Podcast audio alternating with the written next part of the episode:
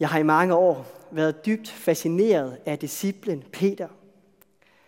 Bibelens beretninger om ham, de fremstår så hudløst ærlige. Lige fra de største sejre til de dybeste nederlag. Så jeg synes, det er både lærerigt og befriende at betragte Peter og se hans liv som et spejl, der på mange måder reflekterer sig ind i vores liv. Det var noget nær ingenting ved påskefesten i Jerusalem, der forløb sådan, som Peter havde håbet eller forventet det. Først og fremmest var Jesus blevet taget til fange og dømt til døden. Men ikke nok med det. I nødens stund havde selv Peter svigtet på det allerskamligste, endda selvom Jesus havde forberedt ham på, at han ville gøre det. Så på den her første søndag efter Jesu opstandelse, der skal vi stille skarpt på disciplen Peter. Først så tager vi med ham ud i båden, hvor han er ude og fiske, ligesom han gjorde før Jesus overhovedet kom ind i billedet. Men ligesom båden er på gyngende vand, er også hele Peters liv og selvforståelse blevet rystet så meget af sin grundvold, at det hele gynger usikkert under ham. Og derfor møder Jesus ham med åbne arme og med de trøstende ord, kom og spis. Og derefter skal vi lytte til Peters forløsende og skelsættende samtale med Jesus, når de sammen støber et nyt fundament, der heler såret i hans hjerte. Så Peter får ny kraft til at høre Jesu kald, når han slutter beretningen med ordene, følg mig. Og inden jeg læser søndagens evangelietekst, vil jeg genfortælle beretningen, der går forud, fordi de to fortællinger hænger uløseligt sammen, ligesom to sider af en mønt. For efter de dramatiske dage i Jerusalem, der var Peter og flere af de andre disciple draget nordpå til Galilea.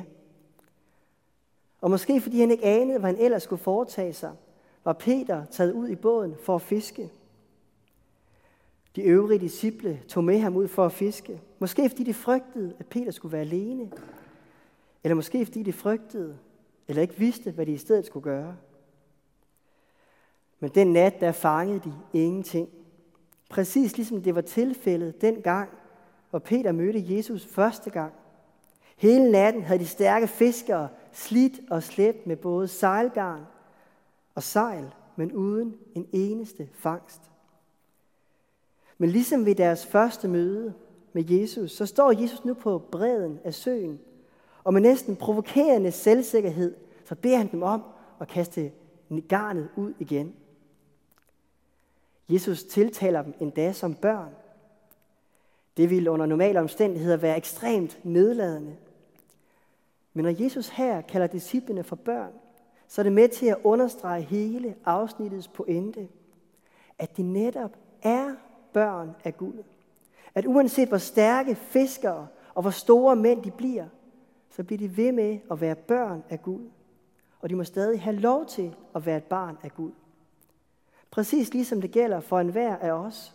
Uanset hvor brede skuldre vi får, eller hvor meget ansvar vi får lagt på os, så må vi stadig være børn af universets herre og frelser.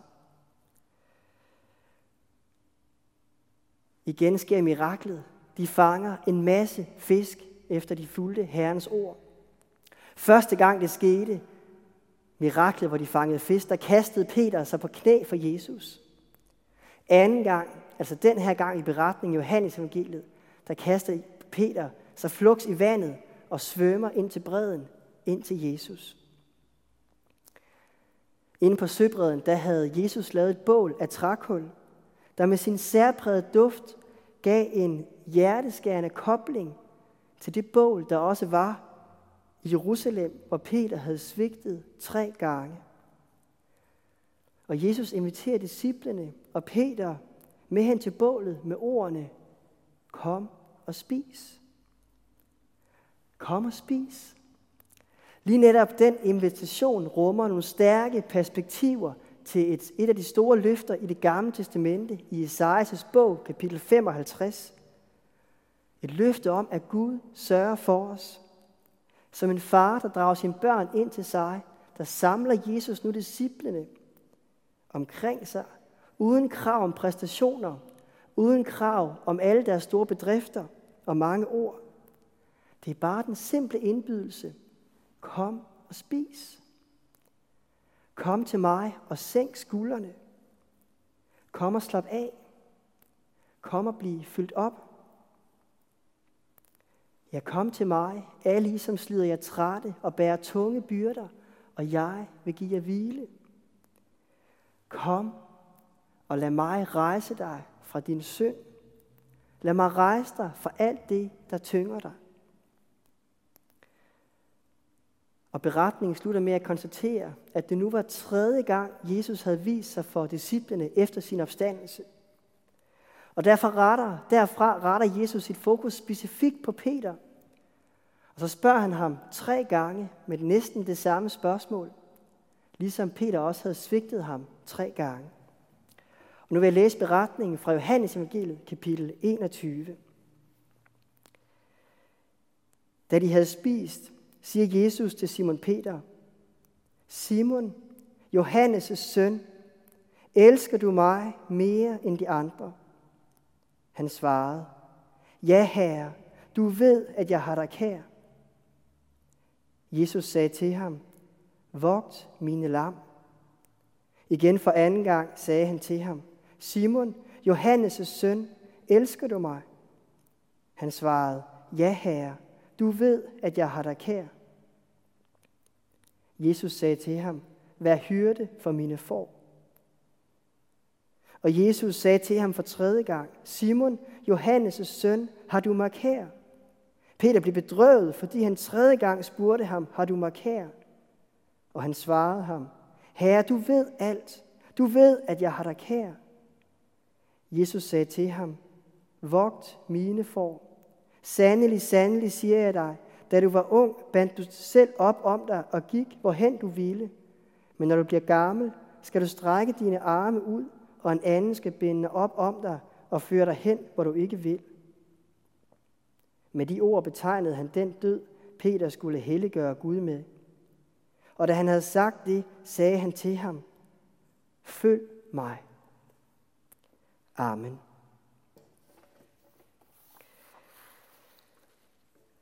Når Jesus her taler til disciplen Peter, så bruger han alle gange konsekvent tiltalen Simon, Johannes' søn.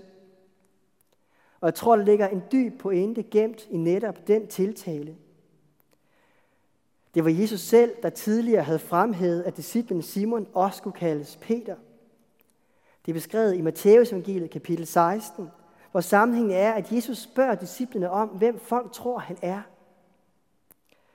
Og da Jesus senere stiller skarpt på disciplene og spørger dem om, hvem de tror, han er, så svarer disciplen Simon, du er Kristus, den levende Guds søn. Og Jesus svarede ham, salig er du, Simon, Johannes' søn, for det her kød og blod ikke åbenbarede dig, men min fader i himlen. Og jeg siger dig, du er Peter, og på den klippe vil jeg bygge min kirke. Det er ekstremt store ord om, at Guds kirke på jord skal bygges på netop den bekendelse.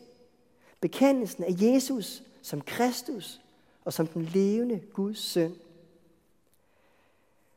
Disciplen Simon Peter havde allerede en tæt relation til sin egen far, til sin jordiske far. Og derfor tiltaler Jesus ham som Simon, Johannes' søn. Før Simon Peter overhovedet mødte Jesus, der var han fisker, præcis ligesom hans egen far og farfar før ham. Men hvervet som fisker var langt mere end bare et job. Det var en livsstil, ja ligefrem en identitet, der havde indflydelse på alle dele af hans liv. Men gennem Jesus Kristus, så får Peter nu en ny identitet og en relation til sin himmelske far. Han skal kaldes Peter, som er Guds barn. Og han skal have navnet Peter, fordi det navn betyder klippe. Fordi Peters bekendelse på Jesus som Kristus, den levende Guds søn, skal være den byggesten, som hele Guds kirke skal bygges på. Jeg tænker, det er yderst forståeligt, hvis Peter har fået lidt ekstra brede skuldre og stolthed over den her tilkendegivelse. Det vil jeg i hvert fald få, hvis det var mig, der fik sådan en klar besked fra Gud. Men højt at flyve, dybt og falde, som det siges. For Peter sank virkelig dybt. Han sank så dybt, at han næsten ikke kunne væge sig selv af bitterhed og af skam. Og da det hele spidsede til, der måtte også Peter, den stolte og selvsikre klippefyrste, der måtte også han bukke under for presset, så han både svigtede og løj og bandede. Men hvis han følte trang til at gemme sig i gården, hvor Jesus var blevet forhørt, så var hans trang til at gemme sig bagefter og muligt endnu større. For han var så tynget af sorg, af skam og af bitterhed, at han følte sig fuldstændig afklædt og sunket i knæ. I det lys er det en ekstremt tankevækkende bemærkning, der er indskudt i beretningen om, at Jesus møder disciplene, mens de er ude på båden på vandet. I Johannes Evangeliet kapitel enogtyve, vers syv, der står der, at den disciple, Jesus elskede, sagde til Peter, det er Herren. Og da Simon Peter hørte, at det var Herren, bandt han tøjet om sig. Han var ellers nøgen og sprang ud i vandet. Peter var nøgen, står der, og han sprang ud i vandet. Det skriger af afmagt og desperation. Det er lidt usikkert præcis, hvordan det græske ord for nøgen her skal oversættes. Det kan også bare betyde, at han ikke havde overtøj på. Det ville nok være mere nærliggende, eftersom nøgenhed slet ikke var velanset hos jøder. Men ikke desto mindre er det tankevækkende, at Peter var nøgen i mere end én forstand.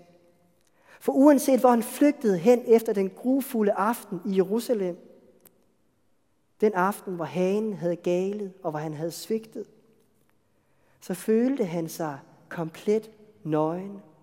Han følte sig afklædt og udpint. Så han havde ikke noget tilbage at miste. Og i en blanding af desperation og af håb, så kaster han sig i vandet. Han kaster sig i vandet for at komme hurtigst muligt ind til bredden, ind til Jesus. Og Peter føler sig som alt andet end den store klippefyrste. Men det er netop den knækkede og den sårede mand, Simon, Johannes' søn, som Jesus nu omfavner, tager imod og siger, kom og spis. Kom og vær hos mig. Kom og find hvile og tryghed. Og der ved måltidet rundt om bålet, der spørger Jesus ikke til Peters dygtighed, eller til hans mange bedrifter, eller hans store visioner for fremtiden. Når han stiller skarpt ind på den absolute kerne, nemlig spørgsmålet, elsker du mig? Har du mig kær? Og Peter ved af bitter erfaring, at han er mindst lige så meget synder som et hvert andet menneske. Ja, måske føler han sig ligesom Paulus endda som det usleste menneske af alle. Og derfor måtte både Paulus og Peter først høre indbydelsen, kom og spis. Kom og bliv fyldt op af min fred og min barmhjertighed. Ligesom den indbydelse lyder igen og igen også til os. Når Jesus inviterer dig og mig til at komme ind i hans fællesskab, til at sænke skuldrene og hvile ud hos ham. Så vi kan finde nåde og fred hos ham, hos den opstandende frelser og herre, der baner et lys ind i et hvert mørke, og hos den opstandende herre, der bringer nåde og fred til hver en synd, vi bærer på. Kom og spis, siger Jesus. Kom til mig, og jeg vil give jer hvile. Præcis ligesom disciplen Peter gjorde, da han følte sig allermest afknækket og afklædt. Og Peter kunne ikke gøre andet, end bare at kaste sig desperat og håbefuldt i Herrens hænder. Han kastede sig i armene på den Gud, der selv sank så dybt i smerte, at han altid vil være under os, til at gribe os, fordi han døde i vores sted. Og med friheden og kærligheden i Jesu navn, Der blev Peter rejst fra støvet igen. Rejst til et liv i håb. Og derfor giver Jesus ham det store og vidtrækkende opgave. Vogt mine får. Følg mig. Og vær du hyrde for mine får. Og de samme ord lyder også til os, når vi har fundet styrke i Jesu navn. For sin favn sender han os ud i verden og ud til vores næste med ordene. Vær hyrde for mine får. Følg mig. Og følg mig ved at elske Gud og din næste som dig selv. Men det foregår i en konstant vekselvirkning og spænding, hvor der i nogle perioder er særlig vigtigt, at vi hører ordene om at komme til ham, sænke skuldrene og finde fred og hvile. Mens det i andre perioder er tid til at høre Jesu ord om at følge ham, drage ud til vores næste, være en hyrde og være den, der bringer Guds kærlighed videre. For ligesom disciplen Peter oplevede både store sejre og dybe nederlag, sådan vil også vores, dit og mit liv variere. Og derfor rummer evangeliet til i dag begge dele. Kom til mig, og jeg vil give jer hvile. Og følg mig, og bær mit kors med ud i verden, ud til din næste. I Jesu navn. Amen. Og lad os bede en kort bøn sammen. Herre, tak, at du mødte Peter. Herre, vi beder, at du også vil møde os. Se til os, der trænger til en ny omfavnelse. Til på ny at finde og opdage din fred. Og Herre, giv os styrke til i din kærlighed at følge dig og bære dit kors ud i hele verden, så flere mennesker ser og møder din sejr over døden til håb og til liv. I Jesu navn. Amen.